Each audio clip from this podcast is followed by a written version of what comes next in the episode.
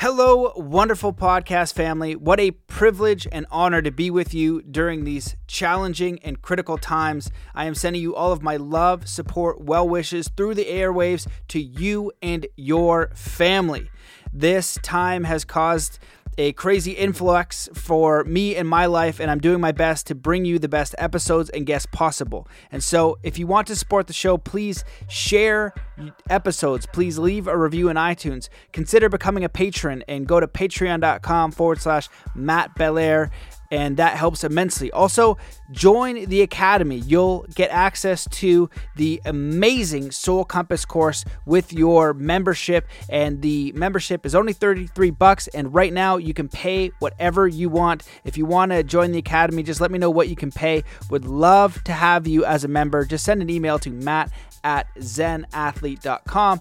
Um, leave a review and just do whatever you can to get the podcast out there. It helps immensely, and I'm going to be bringing you a lot of episodes to the best of my ability during these times to help empower you and your family. Um, so, the last thing that you can do, and it's the most important thing now, is to do three kind acts a day. Go out of your way to do it and resist the urge to tell anybody. Be the light in your community. Reach out to friends. Send a kind note. Make people laugh think of creative ways to empower your friends, your family, and your community in these times. So, thank you so much for being here. I know you're going to enjoy today's episode. So, before we dive in, let's come into a powerful state of peace and coherence. Wherever you are in the world, just stop what you're doing. Take in a deep breath in through your nose and fill every cell, every muscle, and every fiber of your being with joy, connection, empowerment, faith, courage, and ready to take on this incredible episode.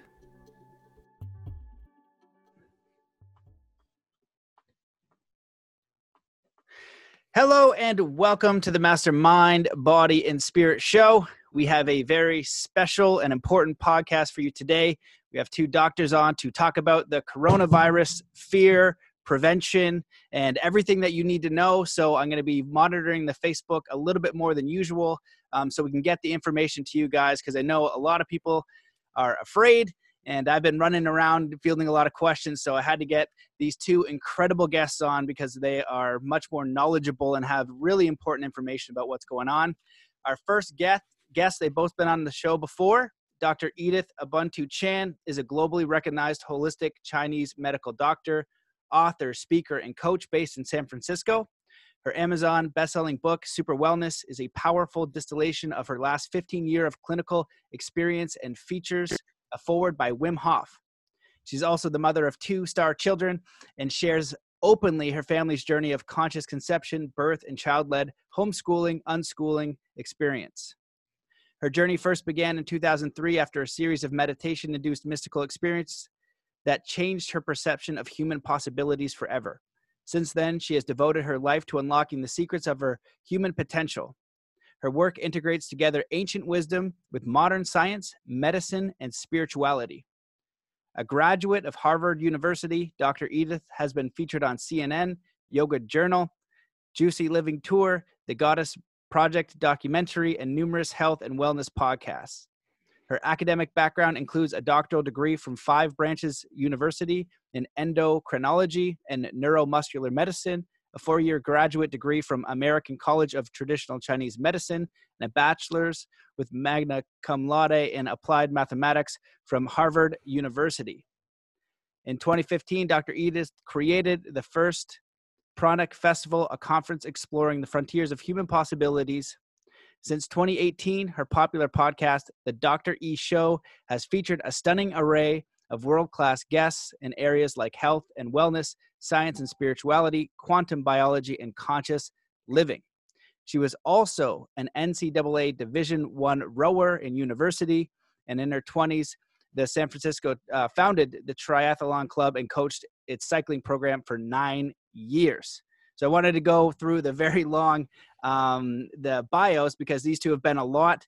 Um, I actually feel nervous for like the first time ever doing a podcast because I feel like this information is so important, and I kind of seeing the chaos that's going on in my world, and and so I want to want to do the long bios, and we'll try and muster through. And so our second guest, Dr. Bear Paul Lando, is a, a founder and formulator for Alpha Vedic, Dr. Baer traveled an eclectic path through uh, athletics and academics in becoming a physician, kinesiologist, functional movement specialist, and master gardener.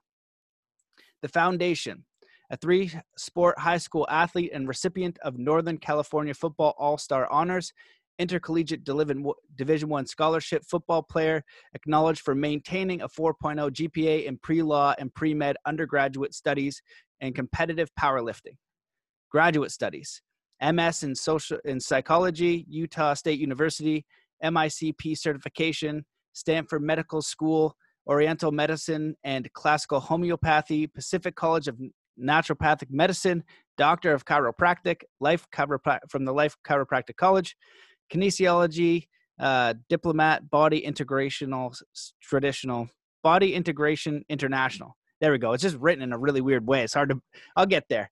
Um, so, professional social psychology instructor, Utah State University, paramedic, firefighter um, from Novato Fire Protection District, uh, integrative medicine residential clinic, owner director of integrative medicine and chief clinician.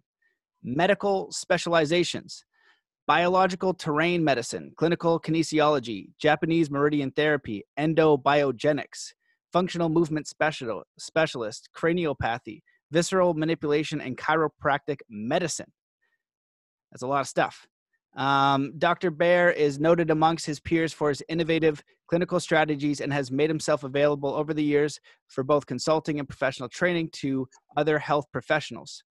The integration of waveform mechanics and largely suppressed aspects of biophysics and microbiology are now his primary focus in creating genuine science-based system of functional medicine, thus avoiding the inherent limitations of present theory-based conventions within institutionalized systems. Uh, all right, so I think that's it. That's all I got here. Um, you guys can go a little bit more. Probably one of my worst intros ever, but uh, you know I'm so glad to have you guys on the show. You're two amazing people. We've done podcasts um, together, each of us, and they were outstanding. And so maybe I'll just get you guys to share a little bit about your background in uh, medicine, what brought you here today, and uh, we'll get into the coronavirus. We'll talk about the precautions, how to uh, prevent spread, what to do if you are infected, to relax, and uh, the information we have, and, and try to answer some of the questions from the audience. So I guess, Dr. Edith, I'll invite you to speak first. Well, first of all, I'm so honored, and um, I'm I feel so blessed. Through Matt is such a master connector of the most amazing human beings on the planet right now. You know, I know I'm speaking to the choir.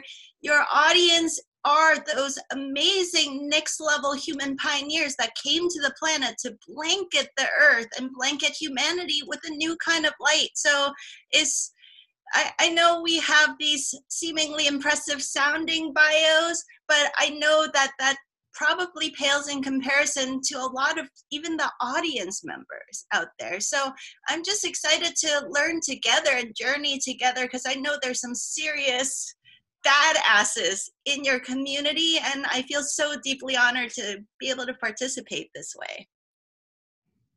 Thanks so much. Bear you want to chime in? Yeah matt just great to be here again and uh, it was so great that you were actually on our podcast so rather than you interviewing me we got to know your background a little bit and you've had a very remarkable life and what you're doing today and what you do every day is uh, getting people from uh, you know all over the planet together just to share a lot of information. So you're just really doing an invaluable service. And um, Dr. Edith, uh, even though we just had a few minutes uh, pre-chat, I feel like uh, I've already known you for a long time, and and I consider both of you kindred spirits, and it's really an honor to be here with both of you. Likewise. Amazing. Thanks, Bear. Okay, so let's dive in with the basics. You know, some people I've read out there, if you go and you start looking this up, it can be terrifying. There's people, a lot of people panicking. They think it's gonna, you know, affect millions of lives. Can can either of you share like what do we know about the virus now? What are the potential risks? Should people be afraid? Um, and and also we're gonna talk a little bit about, you know, if you have children. A lot of people who um, have kids are afraid. I have a six month old daughter, so that's what freaked me out. I know Edith is a, new mother, not the first time, but has a young one. And so, can we give a little bit of general information about the virus and understanding it? Because there's a lot of information out there. I, I don't know. I can disseminate a little bit. Um, some people say it's you know a cold or flu symptoms. Uh, other people say it's not a regular cold. It's much more vicious and much more aggressive, and you need to watch out. It's like this really scary boogeyman. And you know when fear gets in our system, that's really something that uh, suppresses our immune system. And so we're also going to talk about if you are infected, how can we strengthen our immune system? And so I'll give it back to you guys to kind of chime in on that. Bear, would you like to start first? Sure, why not? Thanks. Um, well, first off, I'm not a virologist, I'm a clinician. So, what I can share with people is uh, my experience and uh, how I work with bodies, and then just through observation, um, you know, the assumptions that I've come up with after about 40 years working with people, you know, in the health field uh, everything from conventional uh, medical circles into in my naturopathic clinic for many years. And um, what we do know about coronavirus, though, is that virologists themselves are in a lot of disagreement. Um, some of them uh, believe this is the, the worst thing ever. And then others who I share more of an opinion with just because it follows more logic and it seems to be more congruous um, is that First off, coronavirus has been around for a while. This is nothing new. And the tests that have been uh, recently developed that they're using now are detecting the um, presence of the coronavirus. Uh, and if uh, some virologists suggest, and I agree, that if the same tests were utilized in prior flu epidemics in, in, in years past, that they would have found uh, the presence of coronavirus as well. Now, a lot of the statistics seem to indicate that this being a version of the flu, uh, you know, it doesn't seem to be affecting people as far as uh, mortality rates proportionally any different than any other kind of flu. And so uh, the takeaways from this is that the test they're using is really, in my opinion, not a valid test as far as uh, being uh, incriminating uh, coronavirus for being responsible, regardless of how many people are suffering from this or succumbing to it completely. Uh, the reports I get are very mixed. One moment I hear that uh, people are, are, you know, dropping over every second, you know, places like Italy and China. And then we get other reports from people we know on the ground there that say, no, it's really not that bad. And they send us videos and they, send, they say it's business as usual and, and it's blown out of proportion. So uh, my honest assessment is I don't know what's really going on except for in my own backyard. Uh, there's also a lot of disagreement uh, amongst virologists as what a virus actually is. That's a whole different discussion. I have my own assumptions on that based on my own uh, lab assessments that I think I can draw some some strong evidence to uh, have some alternative views. We'll save that for, an, for another time.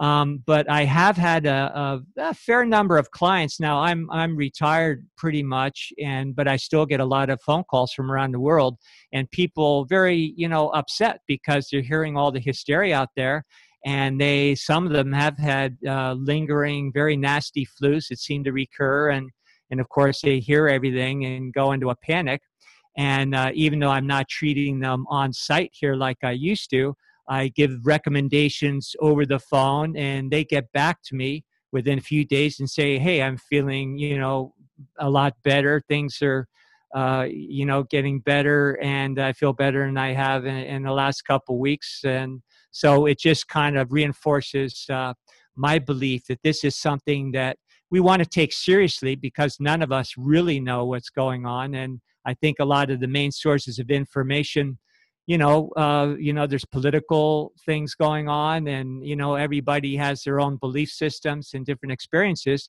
And I don't want to get into any of that, but you know, plain fact is, is we don't know.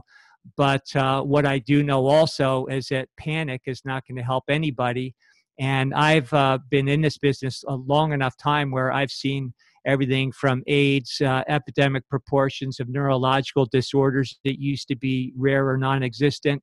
And um, and you, you know you name it heart disease uh, epidemic rise and uh, cancers of all sorts.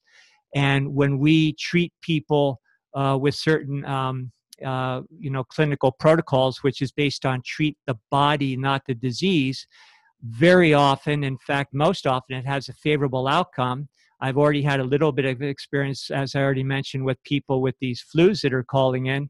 So I'm my belief system is that we're going to get through this just fine, and the more people learn about the true power they have within themselves, within their own consciousness, that is in uh, complete control of their what I call the body, the bioterrain, because it is an ecological system. Uh, then they will be able to just calmly uh, manage their own affairs, tend to their own garden, and come through this unscathed. Uh, so that's that's you know my preface. And Dr. Edith, I'd love to hear more about what you think.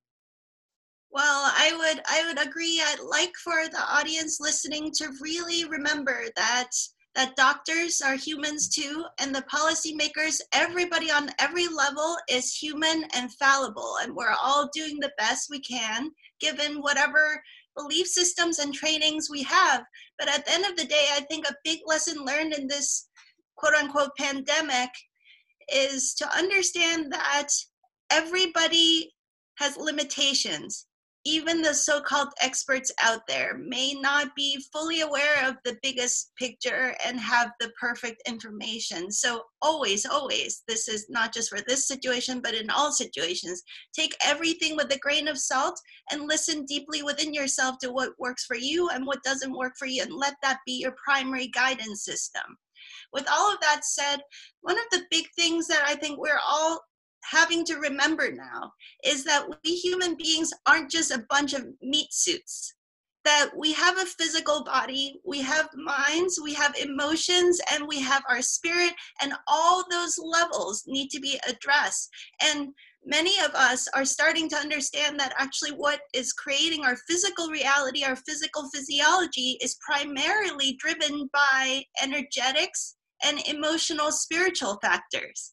I think I'm probably preaching to the choir in this audience, but it's worth remembering when we see all those scary stats about, you know, uh, flattening the curve and physical hygiene. Yes, those are important, but what about your energetic hygiene?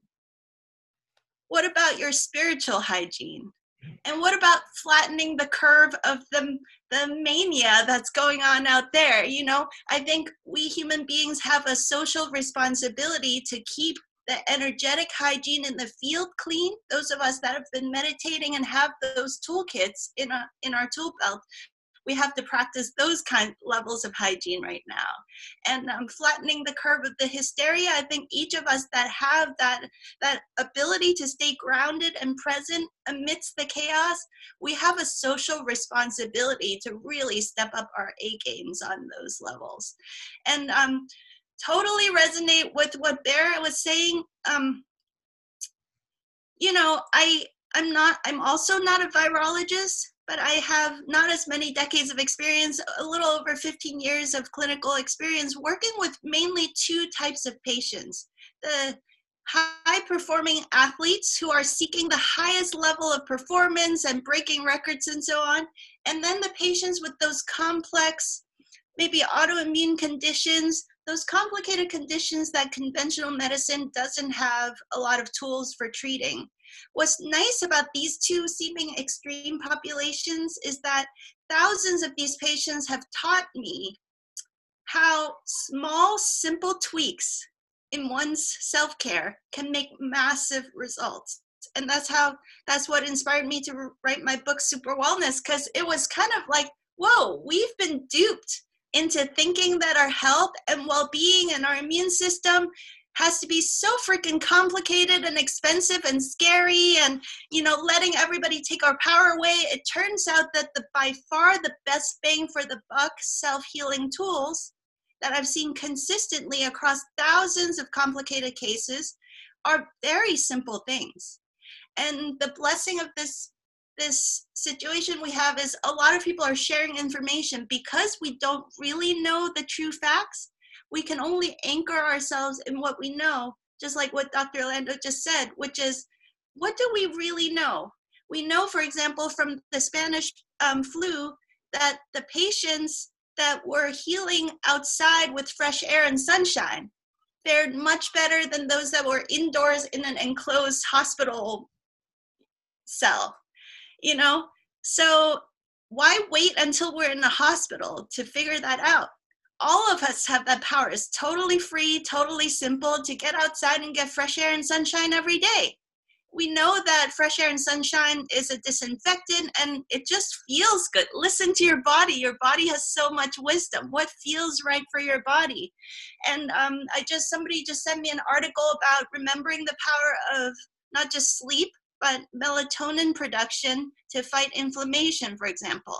These are such simple things that we almost think is too simple to be so powerful. But the fact of the matter is that in my personal clinical experience, I've seen patients with very serious disease states that dramatically reverse their diseases based on these simple lifestyle practices of keeping a breath work practice, getting sunshine every day, grounding in nature, getting away from um, harsh EMF fields, um, sleeping in complete darkness. Even if you have insomnia, bathe yourself in that complete darkness at night and avoid any blue lights, especially in the late evening, but just bathe yourself in complete darkness to have that melatonin production be activated. There are so many of these simple things that are so hugely empowering, and we take them for granted because they're free. And now I think the blessing is that because we're on lockdown, many of us. And our businesses are shut down, so a lot of us are worried about honestly what where rent is going to come from next month.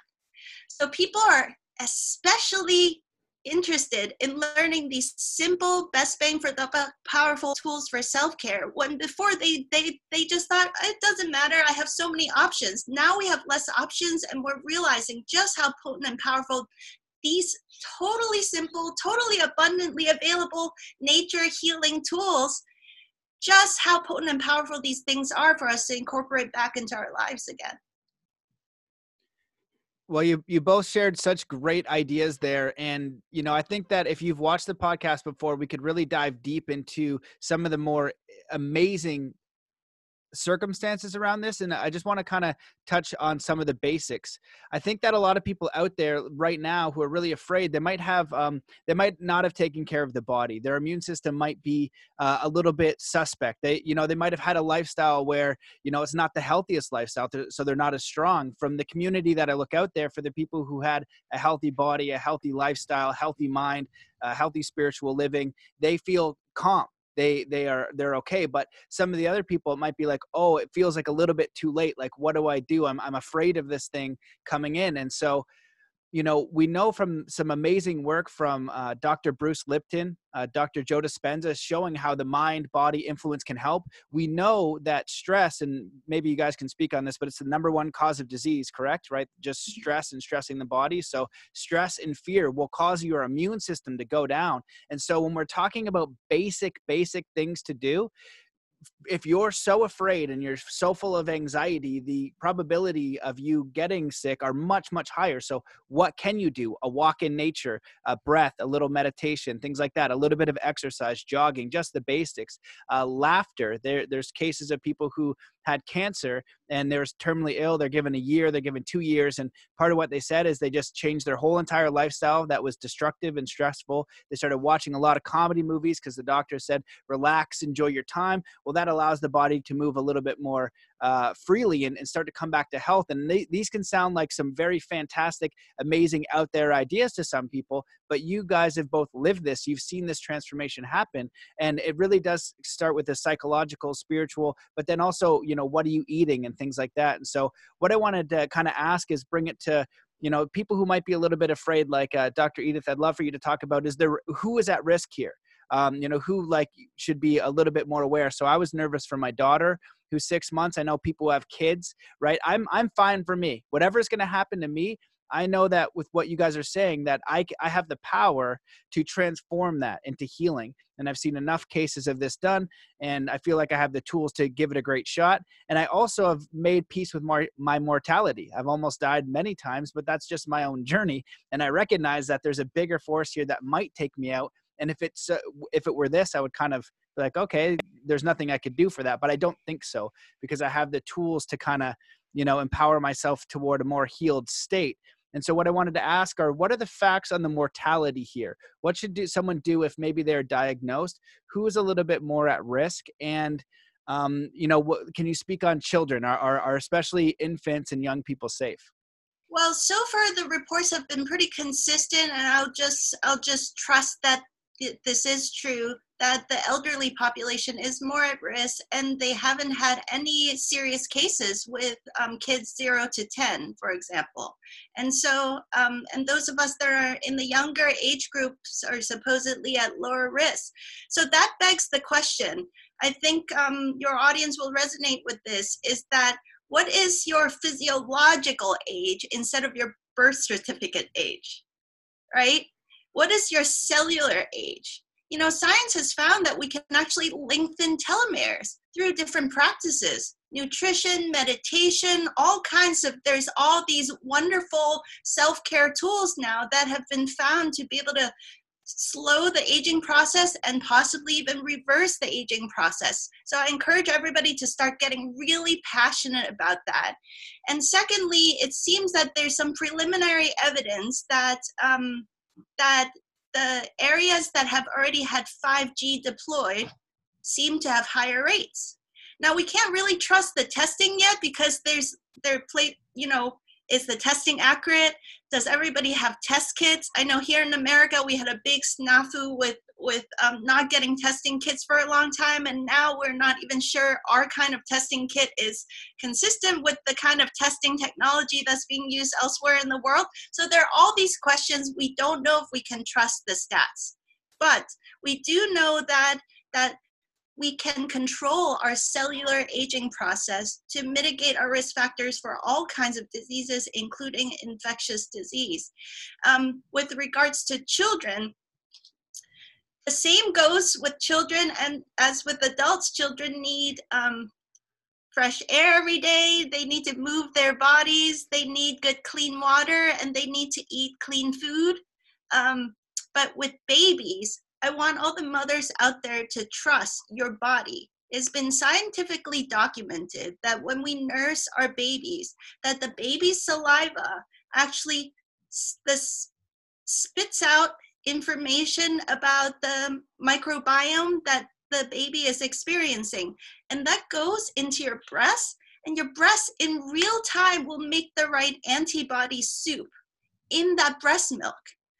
So I have complete trust in my body's health and well being and its intelligence and whatever I'm being exposed to, I'll make the antibodies to it and pass that along in my breast milk to my baby. So I feel my baby is actually one of the most well protected humans on the planet because I take such beautiful care of my own health and well being. And so, all the mothers out there, um, this this really i hope this really resonates that whatever you do to take great care of your health and your well-being will directly benefit your baby at this time and really trust in your power your ability to make the perfect soup of medicine with your breast milk Hey, that's amazing, and I'd love Bear to chime in. But I wanted to ask real quick: Is it true that if the mother is is stressed and in a stressful state, that she kind of passes that on? Is that a true or is that a myth? Do we have information on that?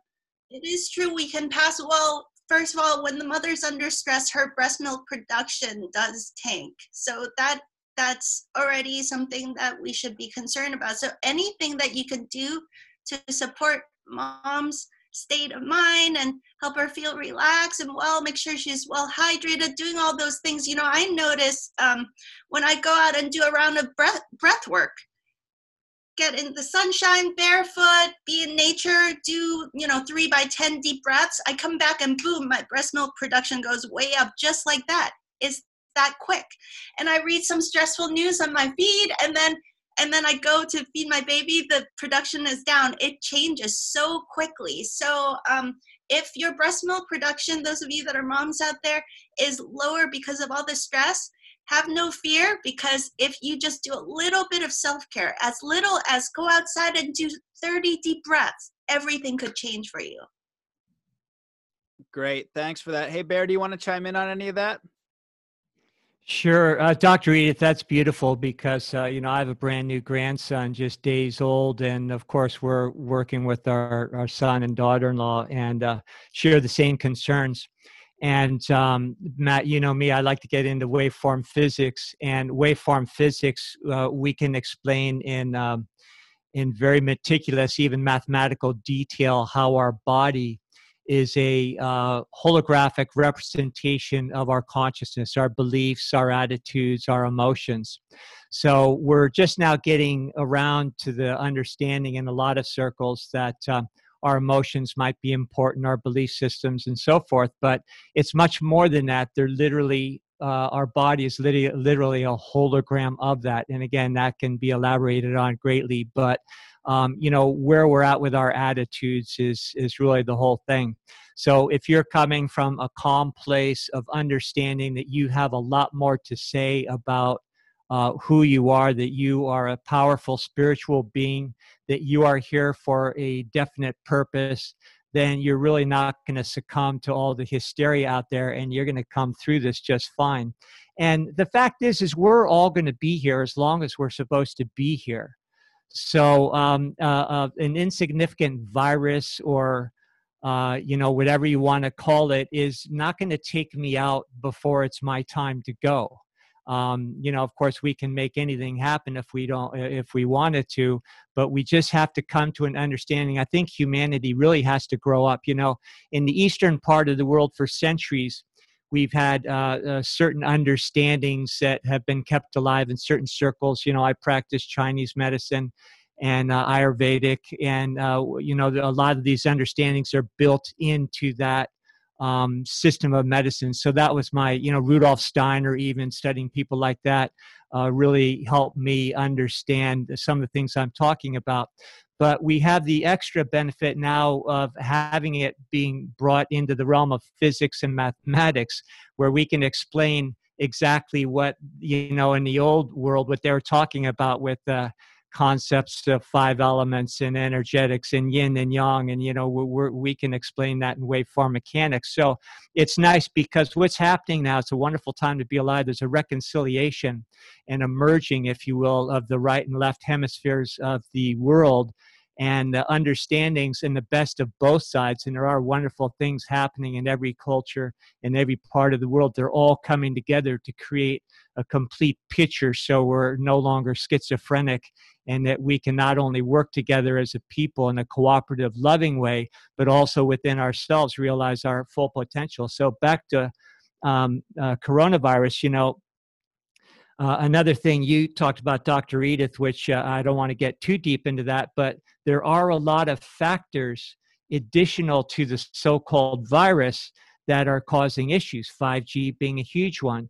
Uh, there was a mass vaccination program going on in Wuhan just weeks uh, before the outbreak, and those are all you know different discussion topics. But it's valuable to talk about it here because um, you know, as we're uh, you know getting mixed reports of statistics and and numbers of people getting sick, we have no idea what they're getting sick from, uh, how sick uh, you know uh, they're getting, and and there's just too much we don't know. But the things we do know is we have a lot more to say about it uh, than than you know we realize if we just understand our true potential. I don't think any of this is by mistake you know, uh, I've treated many, many people that would come, uh, you know, in my clinic days where they uh, were always uh, uh, referred to us because everybody else had given up on them, and we had a reputation of sorts of just taking on difficult cases and having a good go of it. And um, you know, when these people got through their so-called terminal diseases and came out the other side, they would look back and say, you know, it was it was pretty intense and i never want to go through that again on the other hand it's the best thing that ever happened to me because it gave me a reset in life Uh, it made me, um, you know, reevaluate my priorities and just understand my true purpose to be here in the first place. And I really believe strongly that what we're uh, experiencing as a people now is uh, we're not only having a reset, but we're having a pause. Uh, you know, you don't have to worry about if you're not working, not paying your rent, because you know what? If uh, they really shut all these, uh, you know, lines of uh, of commerce down, we're all in the same boat. Nobody's going to be paying their rent. Nobody is is going to be, you know, paying their property tax. So don't worry about it. What we're actually finding out through this is all of that stuff was fake from the first. And the only thing that's important is as a people, uh, we're meant to work together. And I never bought the idea that life on this planet was meant to be uh, rife with. Uh, with war and disease i think those are all overlays that you know didn't have to be and i believe you know some aspects of the media and everything that try to foster the idea that humanity is inherently evil and bad and we need all these things to control ourselves i don't buy it for a second and also as people are panicking now and some people uh, you know suggesting that it's going to turn into a lord of the flies situation in urban centers and everything i don't buy that either. You know what i think is that we're all going to come together with this. I think this is the thing that will pull us together. And there's been a great um, you know, uh, let's just say um, an effort to divide us all in many ways recently. And I think this is going to be the big one that's going to pull us together and realize no, there's no division. We're all the same. We're all in this together. And I think on the other side of this, some very good things are going to happen. Now, uh, with coronavirus, as we're all in you know different uh, uh, stages of the same process of you know realizing who we are in the first place there's uh, just things that you know most people know about these de- these days that can be very helpful uh, I tell my people, you know, high dosage of vitamin C, it, it does help the, the upper respiratory system. Um, you know, just uh, good fresh air, uh, water, the things that in naturopathic circles we've been telling people forever. Uh, one of the things that's really good for bringing in, you know, fresh oxygen uh, and disinfecting your lungs is you buy a little nebulizer uh, at, at Walgreens or somewhere, and you get food grade 3% hydrogen peroxide. And, you know, there's a little formula where you can put a few drops in that in a carrier of distilled water and puff on that, you know, about six or 12 times, uh, uh, you know, about six or 12 inhalations a day. Uh, there's all these, these simple measures that already, you know, we're telling people to do. And those are the people that get back to us and say, hey, thank you. I feel a lot better. So, you know, I, I really think this is a flu. It might be a nasty flu. Uh, there's a lot of other factors we don't know about. But as Dr. Edith said, uh, take care of yourself. And, you know, I'm more involved in farming these days because um, you know I teach permaculture farming, and uh, you know we have a lot of things going. We have a medicinal herb farm, and uh, you know I believe that the soil health and, and I teach soil science is continuous and should be seamless with the practice of medicine because our biome our, our own gut biome and our bodies is continuous and one intelligent network with the soil biome. So we need to get outside. We need to put our bare feet in the ground. We need to get grounded in Chinese medicine. There's an old axiom you need your feet on the ground and your head in the clouds. And what Dr. Edith also said, we need to get our spiritual life together and that is uh, you know equally as important because humans are the way station we're the midway point between heaven on earth, and we are meant to wake up and be the conduits to bring the light into this planet to make it what it's supposed to be in the first place. That's amazing. Yeah. So beautifully put. And I'll I'll tell the audience that I did my best to be like we're going to try to keep this grounded and all you guys are doing is bringing up topics that I want to kind of, you know, go deeper in because they're so important. But one of the main themes here is that you have the power to fight this. That health is within your control, not outside of your control. If you were to get this disease or any other disease, Bear's work with a lot of people and so have you Edith that have had very serious diseases and we were able to come out on top when they applied these different principles. So the first thing that I'm hearing is that you do have the power to influence your own health and maybe it's time you start to look at that. And also there's so many topics I'd like to discover. There was uh, uh, Mike, who you co-host the podcast with, sent me a video of one of the top doctors in Germany talking about how he believed that this was a little bit of a scare because of the data that he has so far about um, you know what's going on in the in the mortality rate and the deaths and things like that. And so, just for clarity, I wanted to ask you guys what I've seen right now is that the the mortality rate, the, the likelihood that you will die from this is less than 1%. Some have put it as low as 0.3. It is it is not any more lethal or um, scary than a flu. Um, it's maybe a different strain. So maybe you can talk a bit on the science of like what it actually is, because I know that when you go to the flip side of it and the people that are screaming the earth is on fire, they are they are painting the picture that this thing is the scariest, most adaptive, lethal virus you've ever seen, and it's gonna out to get you when you're least expecting it. And so maybe you guys can speak just a little bit on you know what is that what do we know as far as the mortality rate in our own capacity to um, heal it if we do indeed receive it? Well it's so super confusing because the who's being tested? So is the mortality rate based on all the people that are in critical enough condition to be in the er versus who's being tested tested in the population at large versus how many people in the population are asymptomatic and bounce back with like like a quick little sniffle for an hour and then they're already better.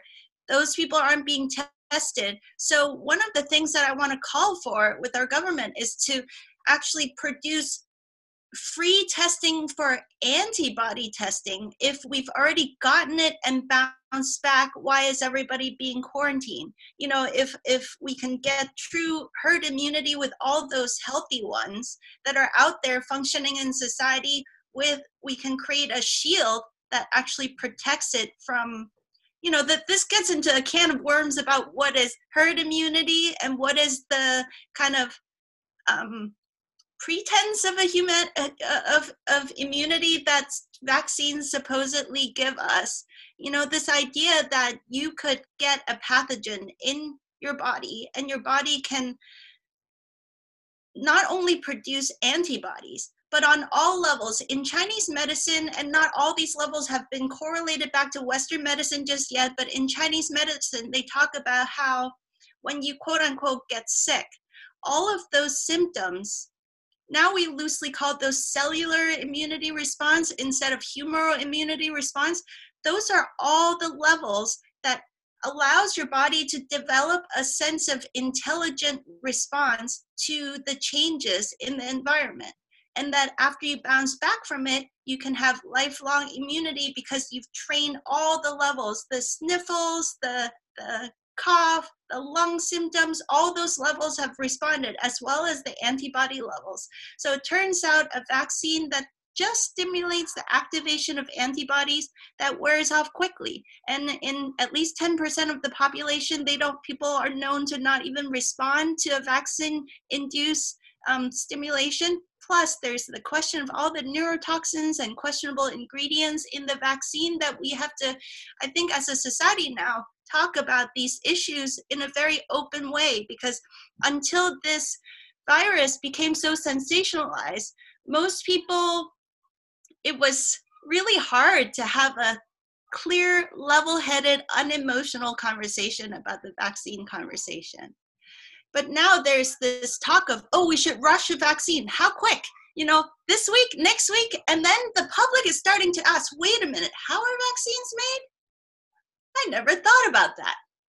How quickly are they made? I never thought about that. Are they ever tested against a placebo control? I never thought about that.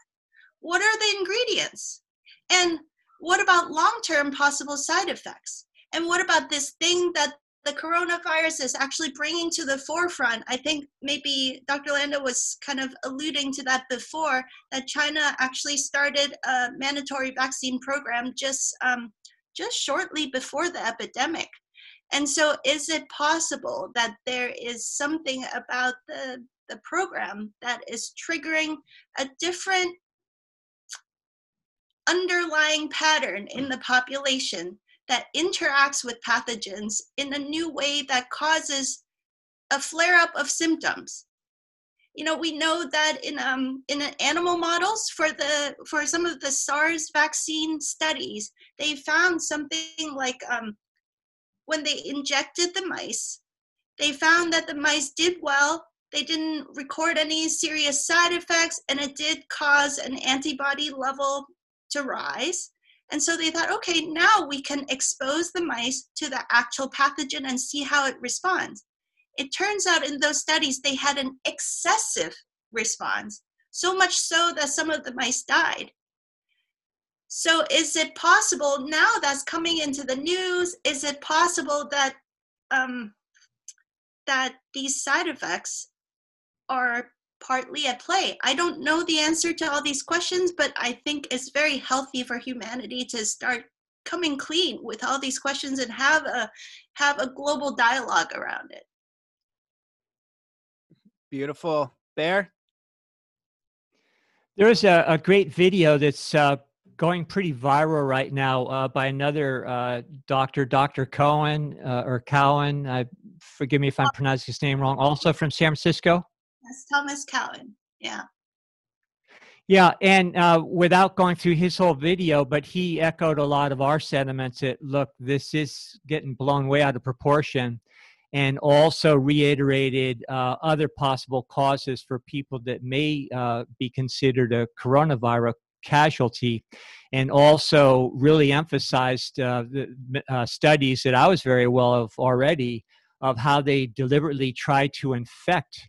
Uh, animals and people with these uh, viruses by subjecting them, you know, directly with these, and they, they couldn't get the contagion to take, even though they were doing it deliberately. And, um, you know, we are talking about vaccines, uh, which is a, a whole different topic. But one good comment we need to understand is immunization and vaccination are two different things. So, as I agree with Dr. Edith, rather than um, you know doing these, uh, trying to uh, get a body, uh, you know, uh, to build up antibodies or something, what we really need to do, and what we do in terrain medicine, which is uh, you know another way we see you know all these other horrible diseases seem to take care of themselves, including you know HIV and things that uh, you know we we've seen epidemic at certain points. Is uh, you pay attention to the innate uh, microbial populations, you cultivate them just like you're cultivating a natural terrain out, you know, when you're doing agriculture, and you it's all about not trying to strengthen the body against a certain microbe. It's about strengthening the body, period, but doing it in natural ways with what already is present and not forcing the body to make an unnatural have an unnatural reaction against uh, you know an attenuated uh, microorganism that you know all of a sudden we decide to be afraid of and also i think there's a, a great tendency to be microbe uh, you know this microbe phobia we have these days.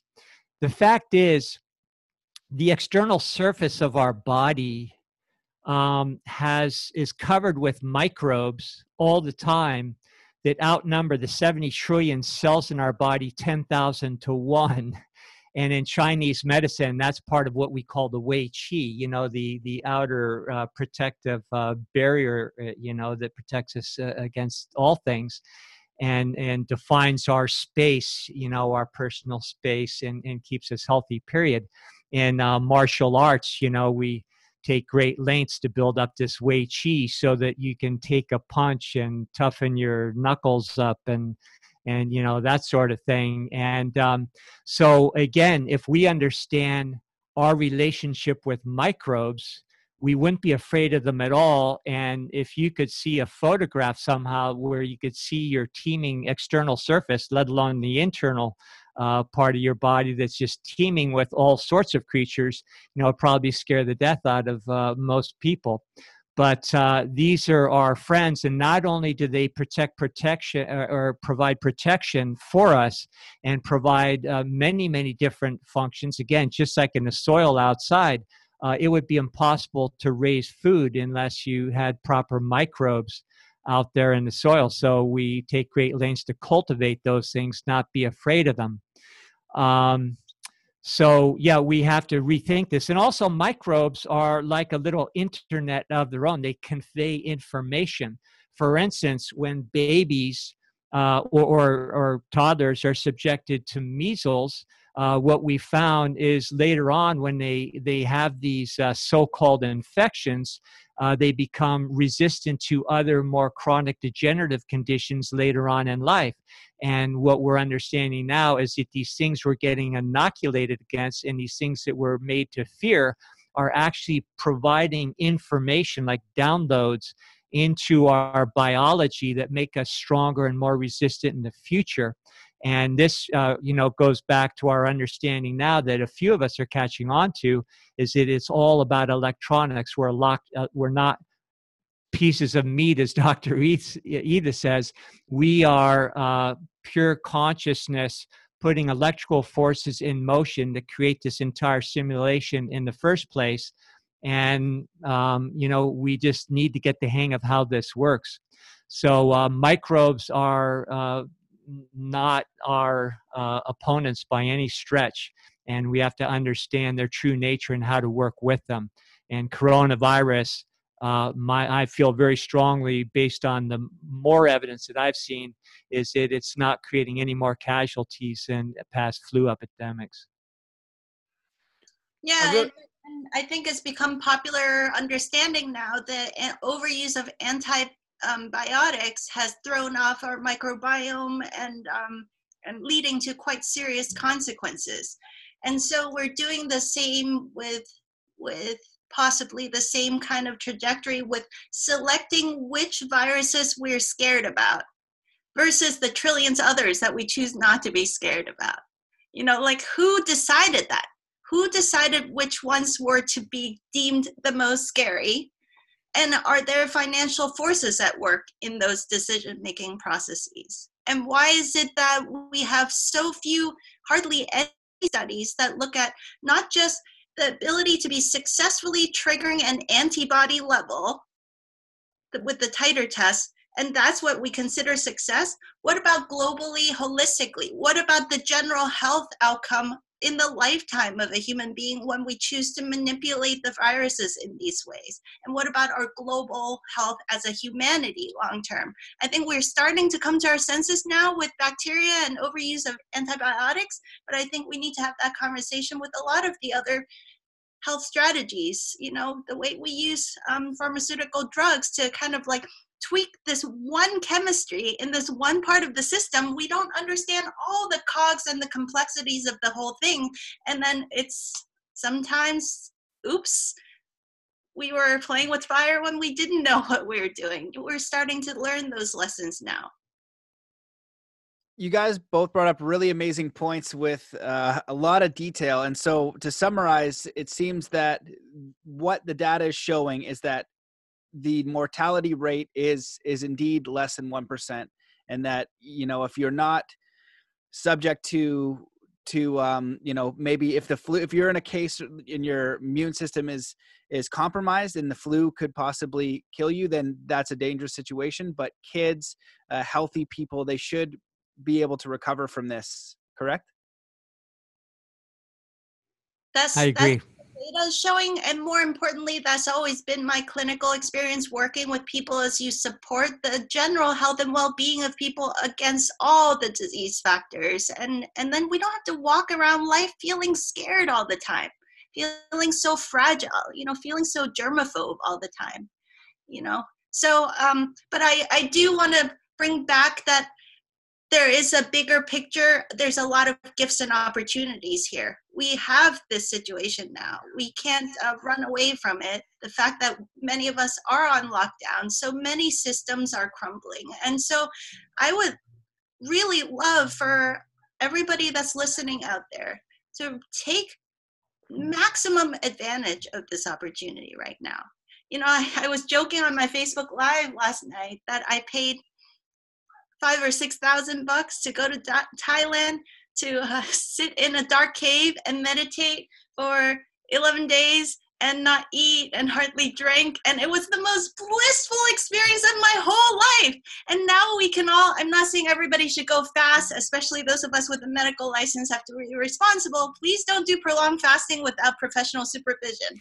But you can turn this into a really rich and rewarding and beautiful meditation retreat experience right now because all you don't have to run around with deadlines and all the work obligations. So do that self-care do that inner work right now is the perfect opportunity.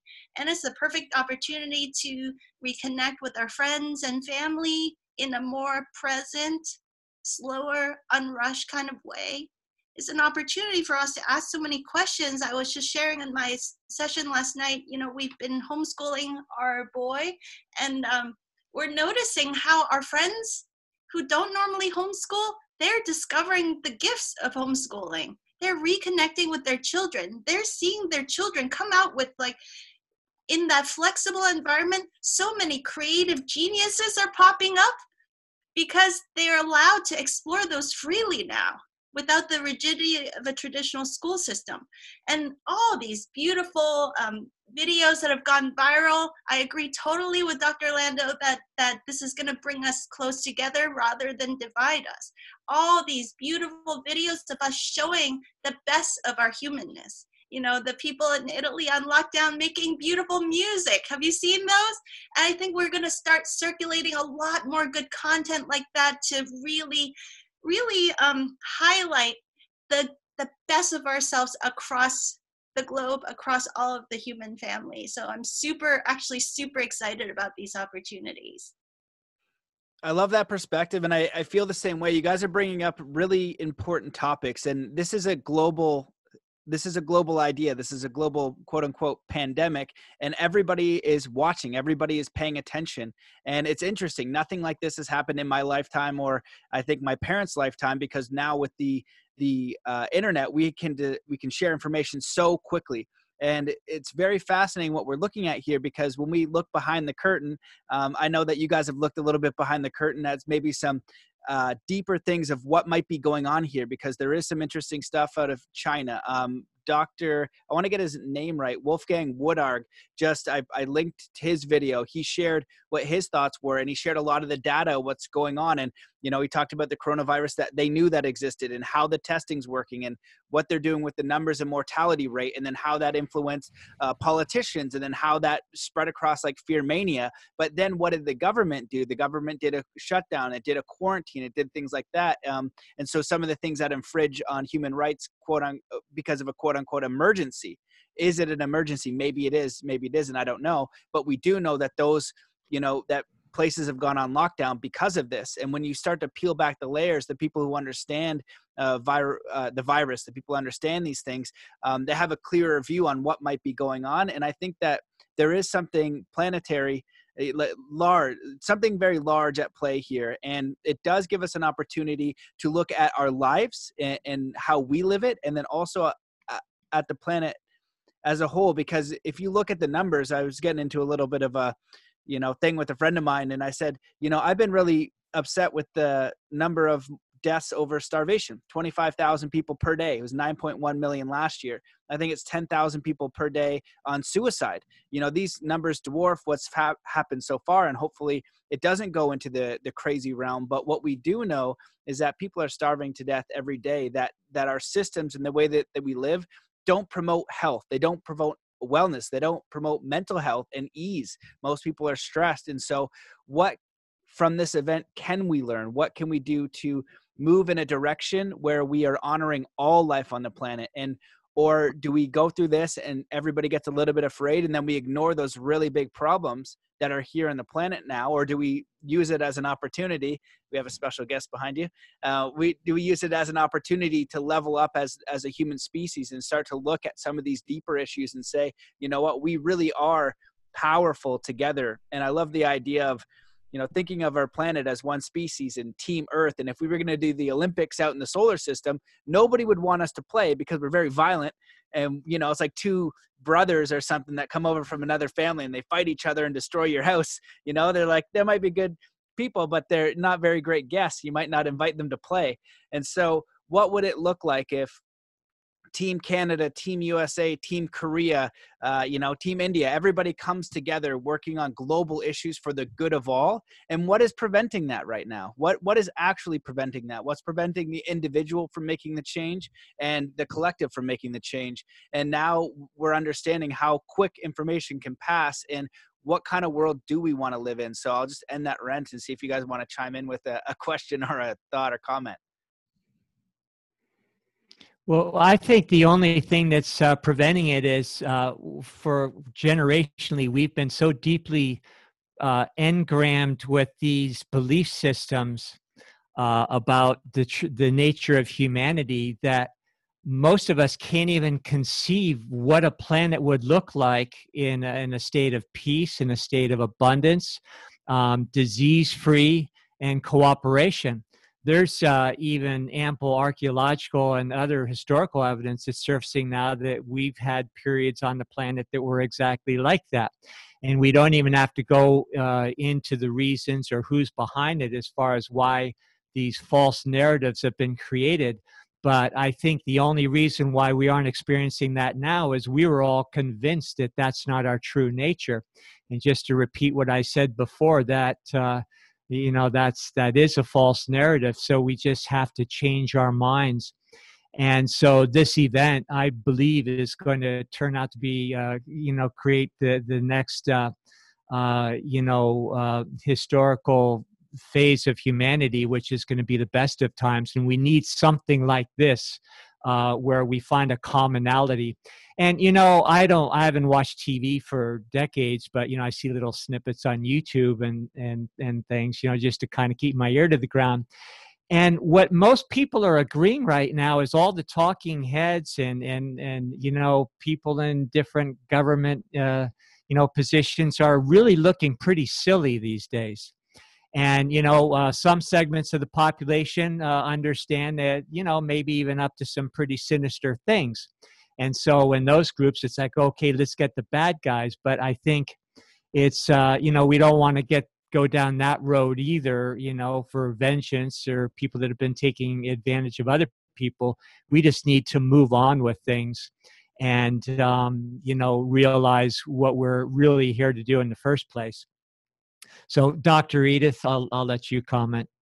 Well, you know, I um I'll say that in my own personal life, I'm working with so many clients and patients, and also when I used to be an athletic coach, um, I noticed that when people are, there's a saying like, people are like tea bags, you don't know what they're really made of until you dunk them in hot water or something like that. I feel like now we get to really see the, the true colors of people. And I have, for example, one of my patients is uh, recovering from mold illness. So she can't go into a lot of, and she has various um, environmental sensitivities. She's doing so much better, but she there's certain um, buildings she can't go to.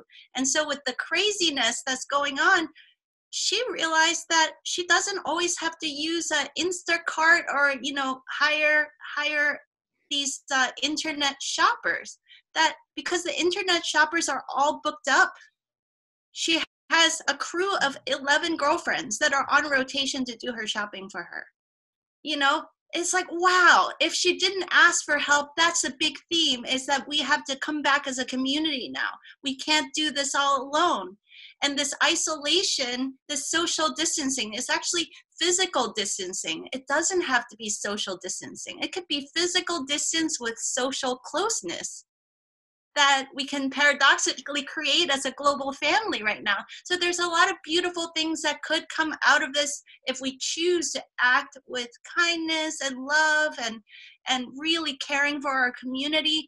We can actually create a whole new kind of normal out of this quote unquote crisis those are both very amazing points my my point of view in, in looking at this and and listening to the worst case scenario that some people have tried to sell me on and let's say that were were to happen the worst case scenario everybody gets it and um, and even if everybody in the world got it, it it's still the more the death rate is less than 1% it's actually 0.03 uh, from what i've seen and i don't know if this is true and who they're studying and if you look at that article from the the german doctor it goes into that right where the testing was. Well if you test in hospitals in the er and where people are sick the mortality rate's going to go up. So how many people got it and they didn't even know it because they were they were strong.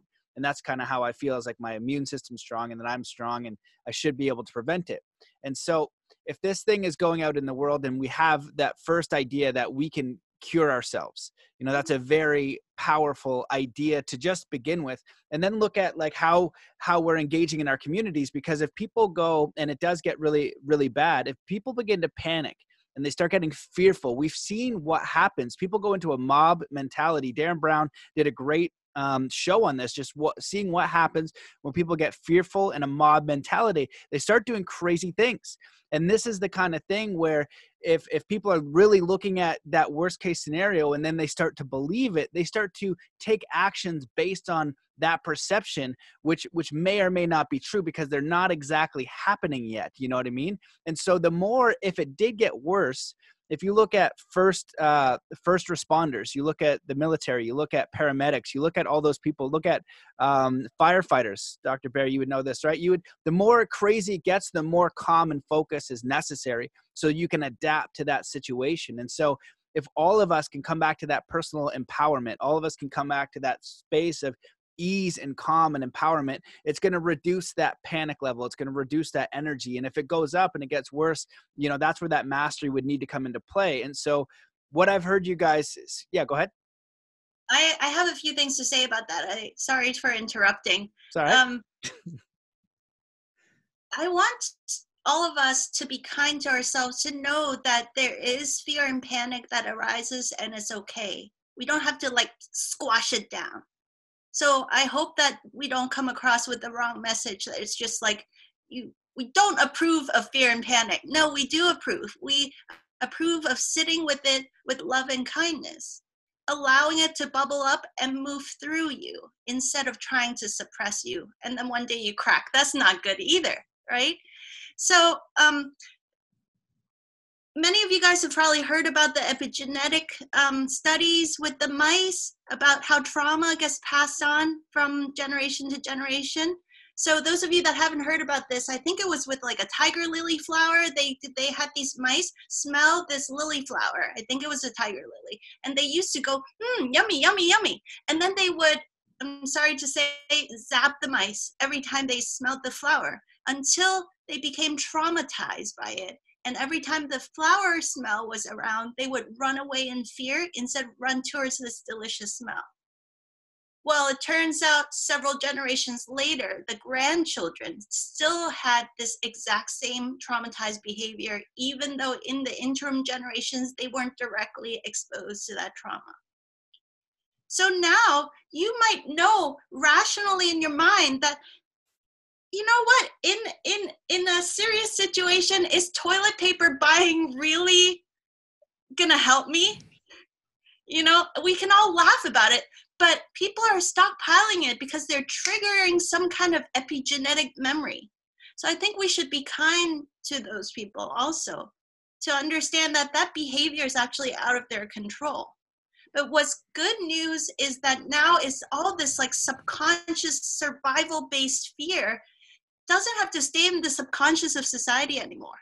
We get to stir it up to the surface. We get to laugh about it. We get to heal it together collectively. We get to have conversation in the open about these subconscious survival based fears to actually clear it once and for all. And if you believe what the native says, this could benefit seven generations back and seven generations forward. This is not a small thing.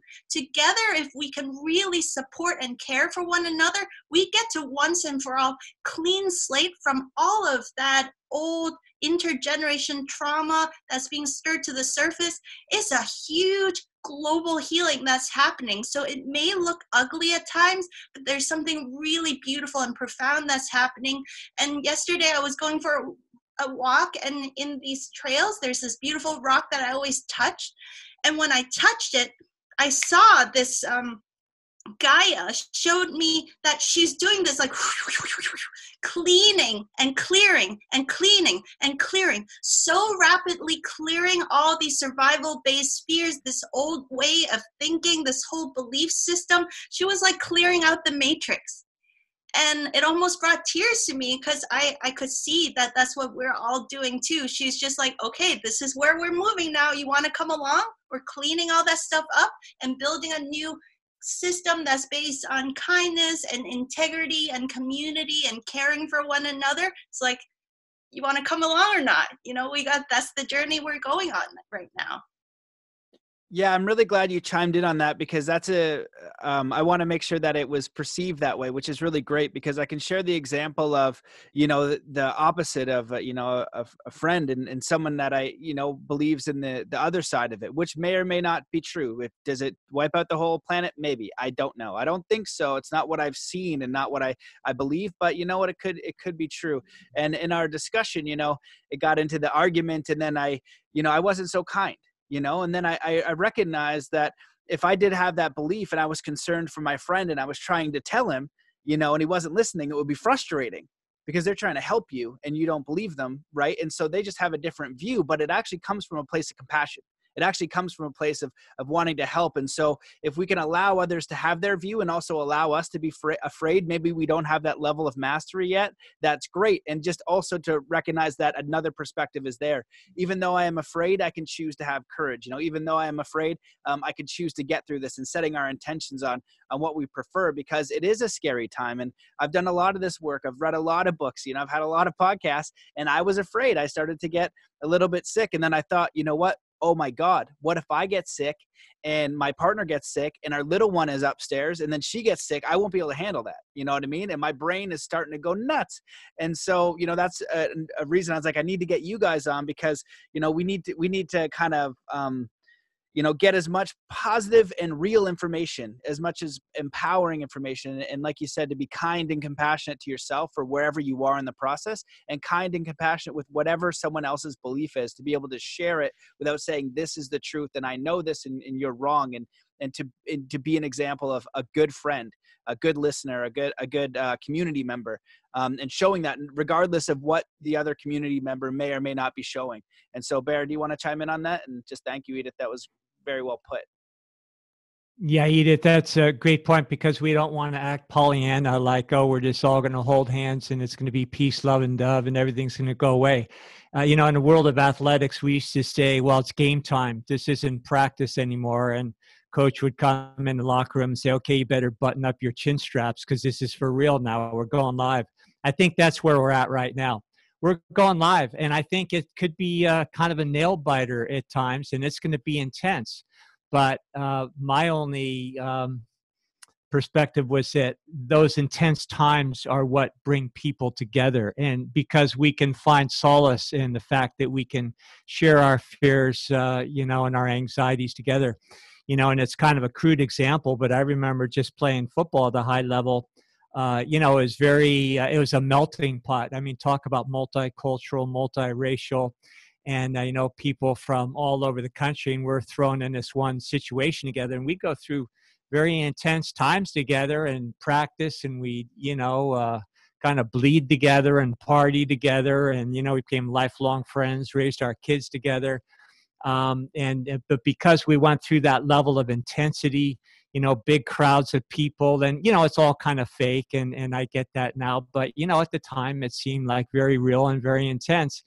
And uh, you know you just created these bonds and all the differences. You didn't see anybody from uh, external surfaces. You didn't see skin color or you know the part of the world that people came up with or different or came from or belief systems you know we were just all in it together. So i think that's where humanity's in now and it takes intensity and sometimes a little bit of pain to um you know to to get you there you know.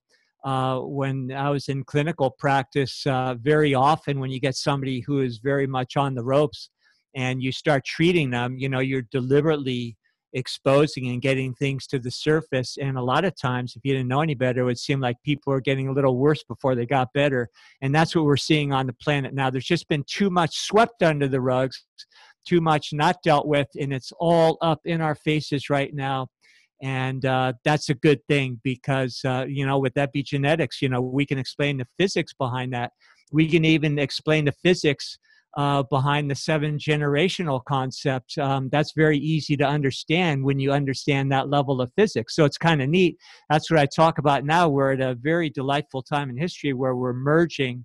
Uh, you know both hemispheres and we can have a complete understanding and share in that way and i think when you have that reconciliation when you're you know more analytical side can say oh yeah now i see that what they were telling us in other parts of the world forever is actually true you know now we're you know that conflict is reconciled we can just get on with things so um here we are it's happening it's game time and uh and i don't think this one's going to go away uh i think uh i think we're going to go through some things right now but you know my attitude is bring it on uh you know, it's a good time to do it.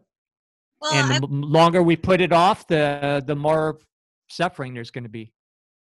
I'd also like to point out that Matt is um, an expert in how to manifest, and um, there's something that that a uh, lesson that we can all learn from that body of work too is that when we're fortunately when we're in a state of of um, chaos um, all that fear, all that incoherent energies is not a good place to manifest from, which is actually kind of um, kind of good news because those of us that's like the the kindness of the universal laws because those of us that can bring ourselves into coherence and i'm sure that that includes almost all of your audience the people that have been practicing meditation and and inner work for years or decades you have the tools to bring yourself into coherence. From that state we can create the new systems so much more powerfully and so the Maharishi effect says something like less than 1%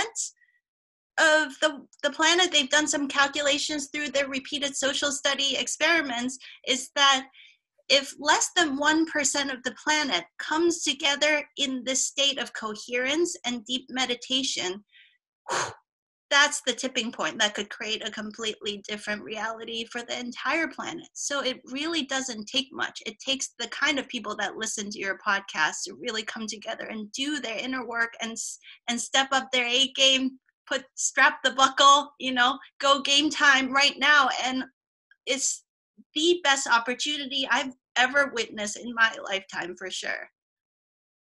Yeah, you guys just brought up some really amazing points. And, you know, Bear, I know exactly what you're talking about from doing things like training with Shaolin monks. I will remember the brothership of being in that temple because of the extraordinary butt kicking that I received. And it was so amazing. I will remember who I trekked Everest with. I'll remember the monks I meditated with so much in that, that community because we went through something that was so challenging, unique or new and as a planet we're all going through this together and that can unite us and i think that's an incredibly uh, powerful way to frame it and i love what dr edith is saying and what you guys are saying it's like you know recognizing that you're stronger than your environment. You know i grew up a martial artist and when you compete in martial arts you got to learn how to take a hit. And so if i'm competing for the ufc championship or the boxing championship or football or any sport and you get hit and then you say oh now i'm weak you know you're always thinking i can uh, overcome. I can adapt. I can get better. I can get through this. And that is the mindset that is necessary to get through. And people who've had extraordinary healings all have done that They've all said, you know what? I'm going to make this decision. I'm going to get through this. And there's case upon case upon case. And Dr. Joe Dispenza frames it that you need to be greater than your environment. And that's what martial arts has always taught me. I can be greater than my environment. When I learned about self healing, I used to get, you know, uh, strep throat twice a year. And then I recognized, okay, I can stop that because people will say, oh, I'm getting sick one or two days later they get sick. I'm sick for about a week. They're they're now sick with the thing for the duration of time they've set and then um, they'll get better. And that continues to happen. And when i started to teach people this um, i said hey you can actually heal yourself through what you intend. And i woke up with the strep throat right? I woke up in the middle of the night. I was like oh, oh this is it. I can feel it. It's real. My environment is telling me that there's a problem. And i immediately went into meditation. I set my intention. I said i can heal myself. And although you know, my one of my friends when I first started telling him about it, he's like, "So basically, you're lying to yourself." I was like, "Yeah, kind of." You know, I was like, "But I am stronger. I'm I'm taking the will of my body and that energy to, and telling it to make a difference. And no matter what's happening, I'm saying I can recover. I can get better. I can do it quickly." And I keep demanding of my body and the environment that I am greater than my body, I'm greater than these circumstances. And that's how people have had these extraordinary healings is through that understanding. And if you want to look at an, an absolutely phenomenal example, if you know you were in India at the time of Gandhi and what was happening, and that would be very real. And this guy's like, you know what? We're not going to fight. We're just going to be peaceful. You'd be like, are you insane? You know, oh my God, the the amount of like mastery that that guy had to like do nothing. It just blows my mind and he did it and i don't know what kind of power or magic that is but to be that example to be that powerful that sure and and that's also that faith thing. There is an element of faith to this and that's what i've seen at higher levels. There's an element of faith if you want to level up in snowboarding and do a backflip over a bigger jump to test yourself. There's an element of faith to compete and um, you know and go in the cage with somebody who's also good. And in the same life there's an element fate of life to have the courage to change your circumstances to you know take ownership of your own healing of your own body. That's scary because if you fail then it's like the universe or the environment wins and you feel weak again and that's a it's challenging concept. But when you overcome your little battles and get clear and you start to step into your own empowerment you start to recognize how powerful you are and then you also start to recognize that this this universe is actually on your side and you start to witness those things and so that's part of this virus i think that I, I recognize and it doesn't frighten me because I feel like the universe is on my side. And like Dr. Bear said uh, earlier, I don't think my ticket's going to get punched before it's supposed to get punched. I can't control when that happens, but I can choose how I react and to respond to what is happening. And even if I'm fearful, I can intend. You know, I can intend to have more power. I can intend to act this way, even though I might not do it uh, great. Um, I can keep coming back to that over and over again. So um, I don't know if you guys want to comment on that. The fear of death is something worthy to talk about in this situation that we're all facing. What are we really afraid of? I think we're afraid of not having lived lived a rich and fulfilling life.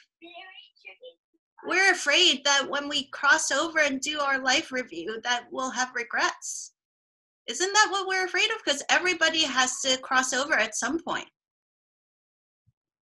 So um, I, this is maybe an uncomfortable topic to bring up, but the, that's what a retreat is for, isn't it?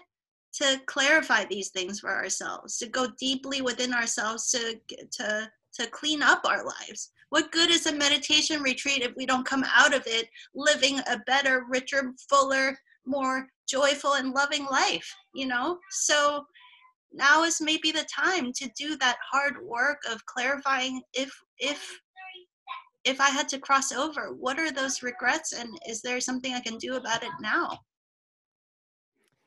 that is uh, very well said and uh, that is the the driving fear behind this survival consciousness is the fear of death and um, you know like carlos castaneda used to admonish uh, or Don Juan used to admonish Carlos Castaneda, always keep death on your left shoulder. Well, he was saying just keep that awareness to live with impeccability because you never know if it's going to, you know, be your last moment or not. And, um, you know, the, the, uh, the, just the fear of death drives us to do insane things. Uh, people, um, take uh, harsh drugs. They subject themselves to chemo, to all these things that are proven to cause death and and they do it only because they're afraid to die you know it just makes us just lose all logic all rationale for anything and so we really have to come to grips with that and of course the only thing that's going to overcome that fear of death is not to suppress it or to uh, take the latest uh, you know uh, supplement that's going to lengthen our telomeres. I mean, that stuff, I, I love that stuff too but um, you know it's uh, if it's taken in the spirit of i'm afraid to die and i want to live longer well i think in uh, what's going to happen is you're shooting yourself in the foot you're not going to get the results you want in the first place because it goes back to where our consciousness is at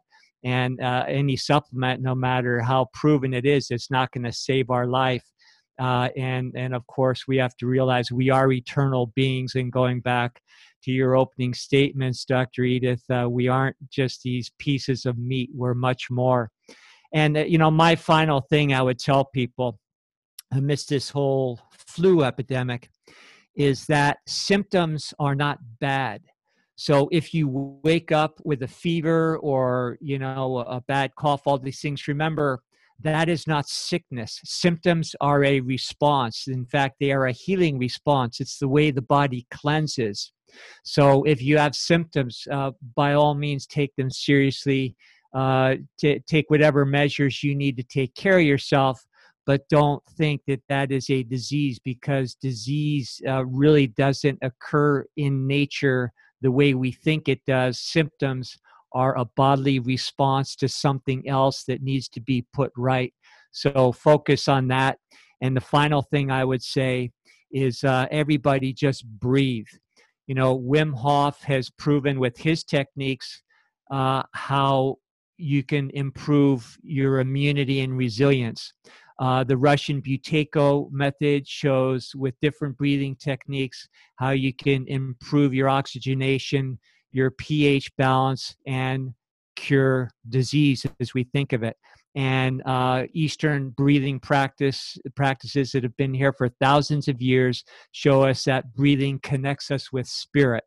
And the great thing about breath, it's the easiest thing to do. It's the most overlooked thing and it's free and it'll work better than any uh, supplement or any doctor in the world could possibly do for you. So uh, just keep breathing. You'll feel a lot better. Beautifully said, Dr. Edith. I know that you're you're super busy. You run a practice. A lot of people are, are trying to get a hold of you. Um, did you want to chime in on that? Because I think that the mortality was a, a very good uh, topic to discuss. Probably the most underlying thing, and, and I'll chime in after I hear from you. Yeah, um, Dr. Lando, it's like it's like I, where have you been all my life? I feel like um, except I have so much deep respect for the many more years of experience you have been putting into this research. Um, I wanted to. I love what you just said about sim- the reminder that symptoms are not bad. That it's a it's a response of your body that there's a big difference between symptoms and sickness. And um, in my book i just i just grabbed my book because um, i tried to bust some big myths that i think are causing a lot of pain and suffering for people out there that are just pure misunderstandings so i'll just i won't read the whole chapter i'll just highlight the, the headlines.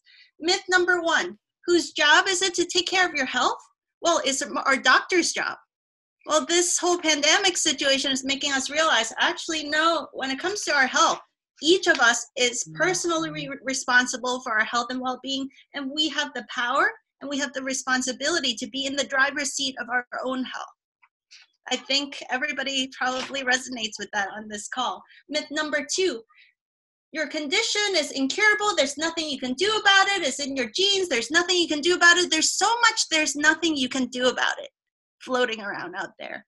And it's just not true. There are so many alternative options that are outside of conventional medicine's toolkits. Conventional medicine is expert at drugs and surgery. And I often like to remind my patients about that.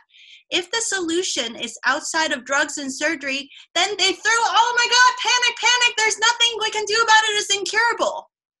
Forgetting that that you know, our physiology responds to air and sunlight and herbal medicines and nutritional supplements and meditation practices and different stress reduction tools out there. There's so many great tools outside of just drugs or surgery or injections, you know. So so I always say if Western conventional medicine waves his hands and says, There's nothing you can do about it, instant translation. There should be a translation box in between you and that person that instantly translates that to saying the solution probably lies outside of drugs and surgery. Now you're free to look at all those other alternatives because you already went to the conventional doctor and they say there's not much we can do for this condition.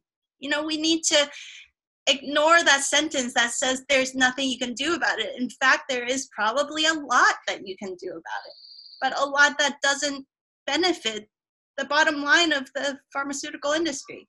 Myth number three The best solutions for our health are also the most expensive and complicated one.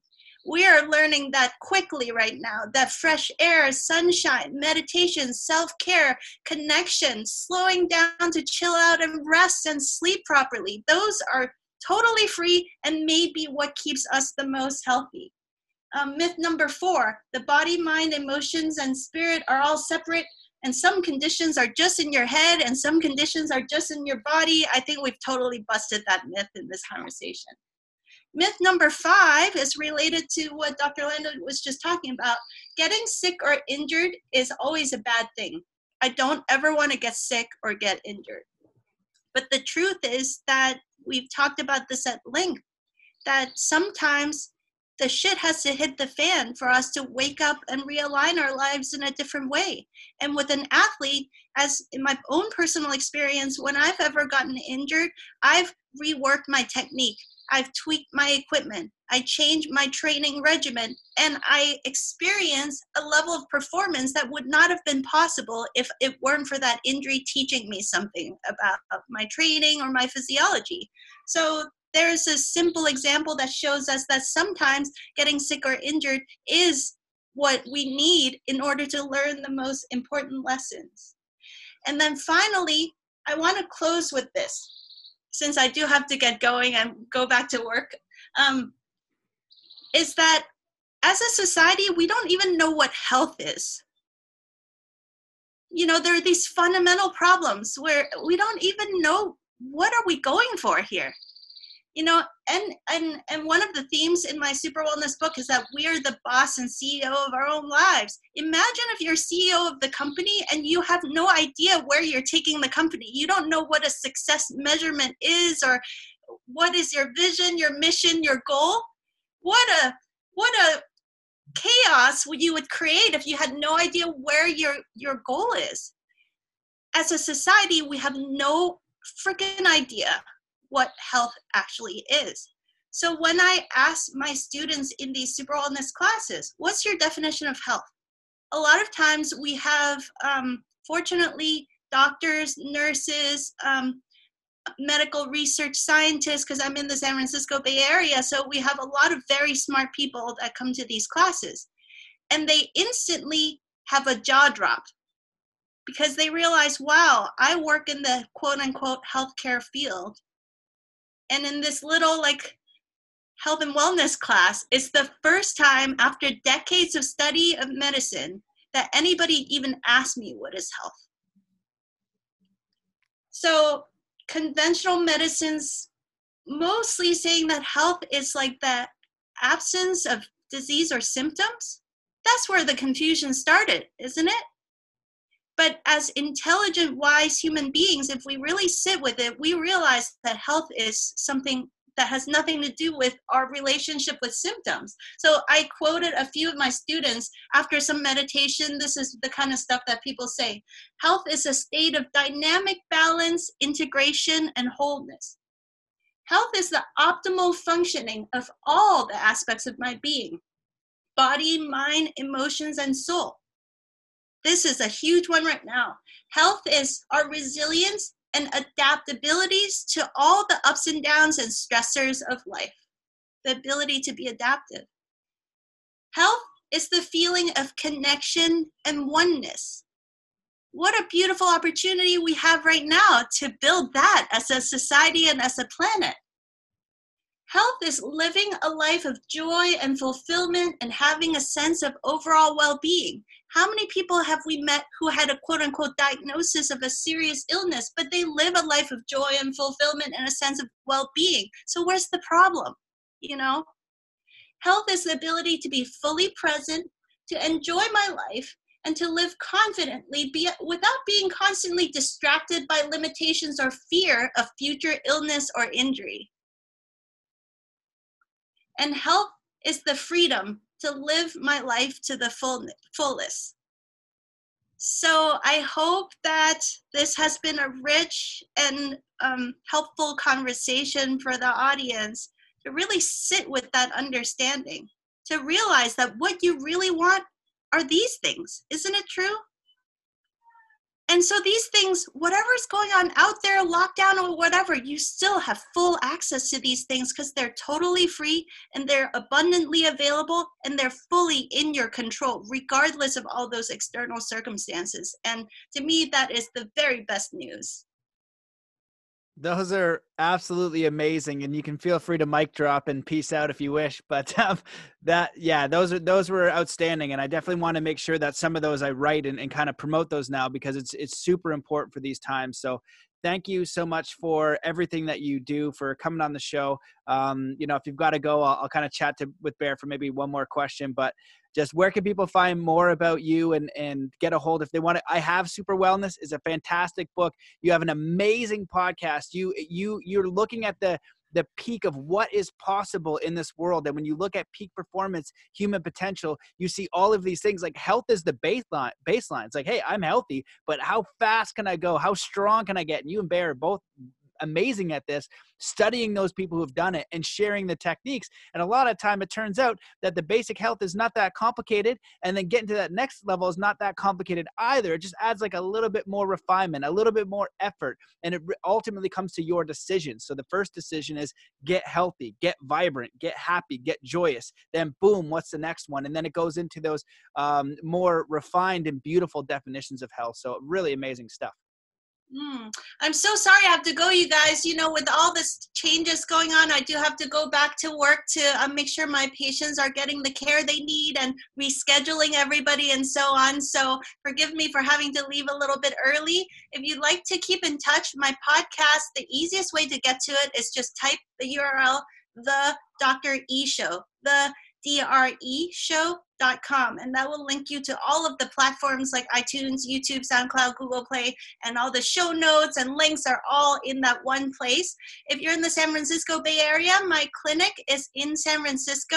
I don't live in the city anymore, but um, the clinic is Dan Tian Wellness, and Dan Tian is a beautiful Chinese um, Qigong term for the field of medicine that is within yourself this idea that you can cultivate medicine, all the elixir is within you if we just learn these tools for going deeply within and healing ourselves from inside out. The power is always within you. So my clinic is D A N T I A N wellness.com. You can look me up there also. Amazing. Thank you so much. Well, we might do another one of these things soon. I invite people to check out your work. Get if you're afraid right now, make sure you get her book. You will be less afraid. It is good quality information on your own empowerment. So, uh, thank you for everything that you do, and we'll be in touch. Maybe we'll do another one soon. But I really appreciate you. Thank you, Dr. Bear Orlando. I have so much respect for you, and I'm so happy that Matt connected us. I can't wait to learn tons more from you. It's been delightful, and I uh, look forward to meeting again. Thanks. Bye, everybody. Bye. Oh, that's amazing. Well, you know, Dr. Bear, you know, we've covered so many amazing things, and I think that you um, hit the nail on the head on on the mortality thing. But first, do you want to respond to anything that she just said there? Because I feel like those definitions of health were just so spot on, and I'm going to go back and write out one of them in particular about just the vibrancy and the resiliency and that for me I, it, hit the nail on the head from my perspective of how uh, i'm viewing this right? I feel like i have that capability that resiliency and, I, and it's such an important mindset to have and if you don't have it it's going to be a lot more frightening you know 2012 and the computer shutdown, uh, the avian flu, the swine flu, your neighbor next door, you lose your job. Um, you, you don't, you're not connected to your own empowerment to adapt to what happens. And we all have that, uh, that power. And I think that's where it goes into the spiritual principle of God, spirit, universe, or nature looking out for us when we make that firm resolve and say, I'm going to take action and I can do this. And it really does start from there. I love Dr. Edith's analogy of uh, comparing the health industry to the business world. So, and you'd appreciate this, Matt, because uh, you're a master of manifestation. And um, imagine you start a business and you schedule your weekly board meeting, and the topic of every board meeting is how the hell are we going to not go broke? Um, so, that's what we do in medicine I mean, it's it's crazy, and we don't just sit back as doctors and say, "What are we doing?" I mean, this is ridiculous. Of course, it's uh, all fostered by a, a, very materialistic slant of what we think of as um, science-based medicine, but it just defies all logic and it defies science at the same time and it defies our experience as human beings we know that when we focus on our goals in a positive way you know magic happens. And if we uh, sit around expecting the worst then the worst usually does happen. So why do we do this in medicine? Uh, i have uh, a lot of ideas on why we do this and why us doctors are trained that way but uh, you know maybe a discussion for a different time yeah, absolutely. Um, and we're going to do another show because um, the audience, if they're not familiar with your work, they should check you out. Um, your level of mastery is a whole nother thing. There are some things that, you know, many of us believe are, are behind the curtain a little bit, and we're going to discuss that um, and, and monitor the situation and I just want to kind of bring home the fact of the mortality. That's what people are afraid of. They're afraid of their own death. And when I start coaching people or ask people, you know, are you are you in control of your life? Are you happy with the way you're living? Are you excited about what you're contributing? And most people on the planet can say no. And so if they're looking at their death saying, "Oh, you know what? This is reminding me for a moment that I might die."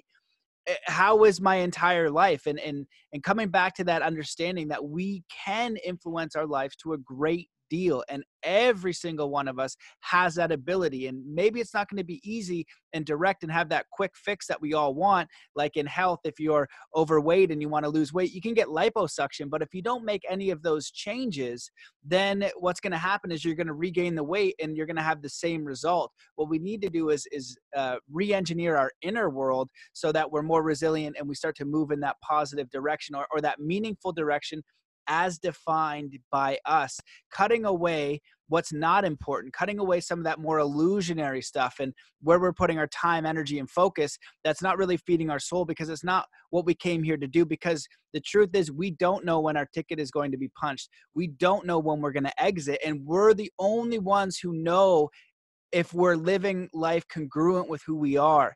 And so many of us are not doing that and and it's a little bit of a wake up call to say oh maybe i'm not doing that.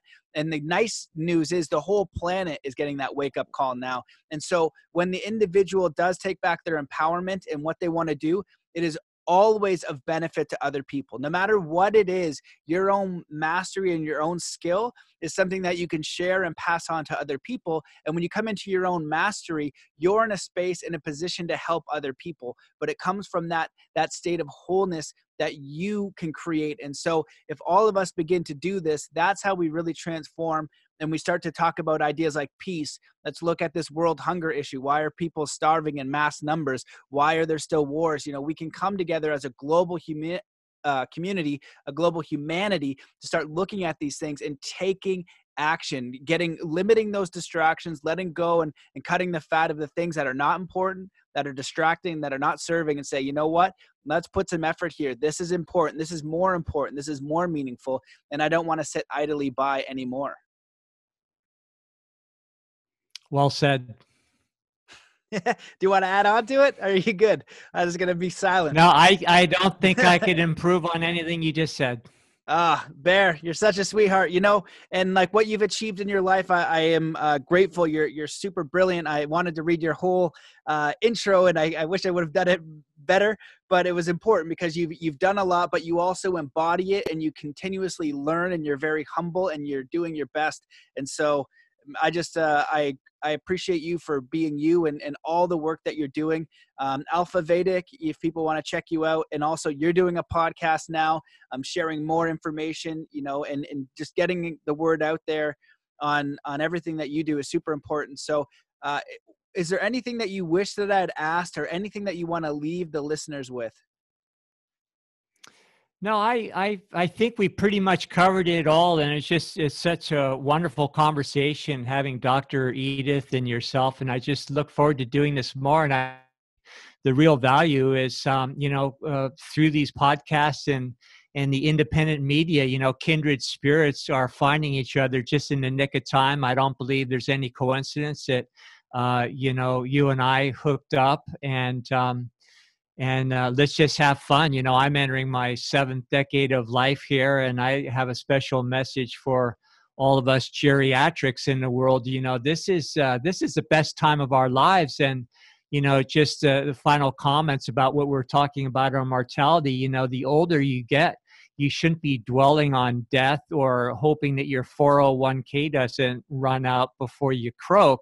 You know, it's it's really about just uh, you know using your experience and you know in in other cultures elders were valued for their experience and you know now because of uh, you know um, you know just different trends uh, old people are just uh, really not um, you know sharing their experience in their world and uh, and also not enjoying their lives. Uh, you know they're not vital to you know i i spend uh, all of my business hours and working hours hanging out with people in your demographic because uh, you know it's really kind of depressing hanging around with people my old age because i mean not that they're not uh, uh, wonderful people it's just that you know they've they've kind of bought the narrative. So uh, yeah this uh, let's turn all this around and and you're just doing such a tremendous service to all of us. Thank you uh, well, I, yeah, I appreciate all that, and I look forward. We'll we'll get the comments. There's a lot of people watching. We'll post on YouTube, and you know, if there's anybody that has uh, questions for Dr. Bear or myself or about this, you know, we'll we'll do more because it's not going away, and and hopefully the trend will. They say it's leveling off and all that kind of stuff, and and we'll watch it and and we'll help and keep you know giving giving a perspective that can be useful and and take it one day at a time and and see how we can be of service to other people as this uh, goes on and it's def i love the uh she she shared like the retreat this you know one of my friends I was, I was getting a hold of to learn a little bit more about breath work she said you know i'll have more time now because the world is uh, uh the world's on pause or something like that i thought it was so so funny how she framed it but it gives us a couple weeks to reflect, to, to ask ourselves important questions, and we can use this time wisely. And so, um, just thank you for coming on and everything that you do in the world. And uh, where can people find more about you if they want to look more uh, about your work, go a little bit deeper on some of the concepts you share? Well, I guess on our website, uh, we're about to launch a new website. Our present website doesn't really come close to reflecting all that we do. We're more about uh, you know, teaching soil science and permaculture. We have permaculture guilds here where we have, um, you know, uh, weekly work parties where we gather on uh, each other's farms and help each other just, you know, provide real elbow grease and, and you know, it's just getting reconnected to the soil. Uh, my wife and myself teach for a, uh, northern uh, uh, northwestern university here the biggest ag school in the country um, you know, and we teach their uh, uh, seed to supper program, you know, showing um, low income people how to create their own food banks by growing their own organic food. So we're going to have all that information of what we're actually up to. We have a co op. Uh, we do have a um, on our website our products, it, uh, a lot of them that we make from the herbs that we grow here in our permaculture farm. We use Steiner uh, old school biodynamic techniques. And we do that just because we want our products to embody the principles that we teach, but also uh, to provide a commercial arm so that we don't have to ask for government grants or or beg for donations, but we feel that we can provide a good service with uh, good quality products that you can't find elsewhere and uh, you know fund ourselves at the same time plus it's fun we, we really get a kick out of doing it so our new website is uh, alphavedic.com is uh, going to have all these podcasts, uh, all of our products, uh, you know, how you can become a member of the co op. And also, we'll be having retreats here on site. We're already having them. We have, uh, you know, on site clinics on how to grow medicinal mushrooms. And, you know, so we we have a lot of fun. And we're outside. We live in a beautiful place. So we invite anybody in our neck of the woods to uh, come visit us. You're welcome anytime. And online in our website, uh, we're no secret. You can find out where we live and where we work. Amazing. Well, thank you so much again for everything that you do. It's a lot. You're an amazing teacher, and I, I am grateful that I know you. And in times like this, have uh, a person that I I trust and um, is super knowledgeable to help me and advise me. Because if this were something that were super dangerous and and I should be scared out of my wits, you would be a guy that would say the evidence shows that you should probably be scared out of your wits. And so, right, you're like the evidence shows that you know you'll probably be okay and you know be mindful and and you do have the power to overcome what's happening and we'll take it a day at a time and we'll keep um you know we'll keep keep observing it. So thank you so much for who you are and everything you do, and thank you guys for listening. And and uh, any questions, we'll we'll maybe do another one soon. Cool. Okay. I was waiting for you to say something. Awesome. okay, I think you froze. All right. See you guys. Thanks for watching. Peace. See you, Dr. Bear. Thank you.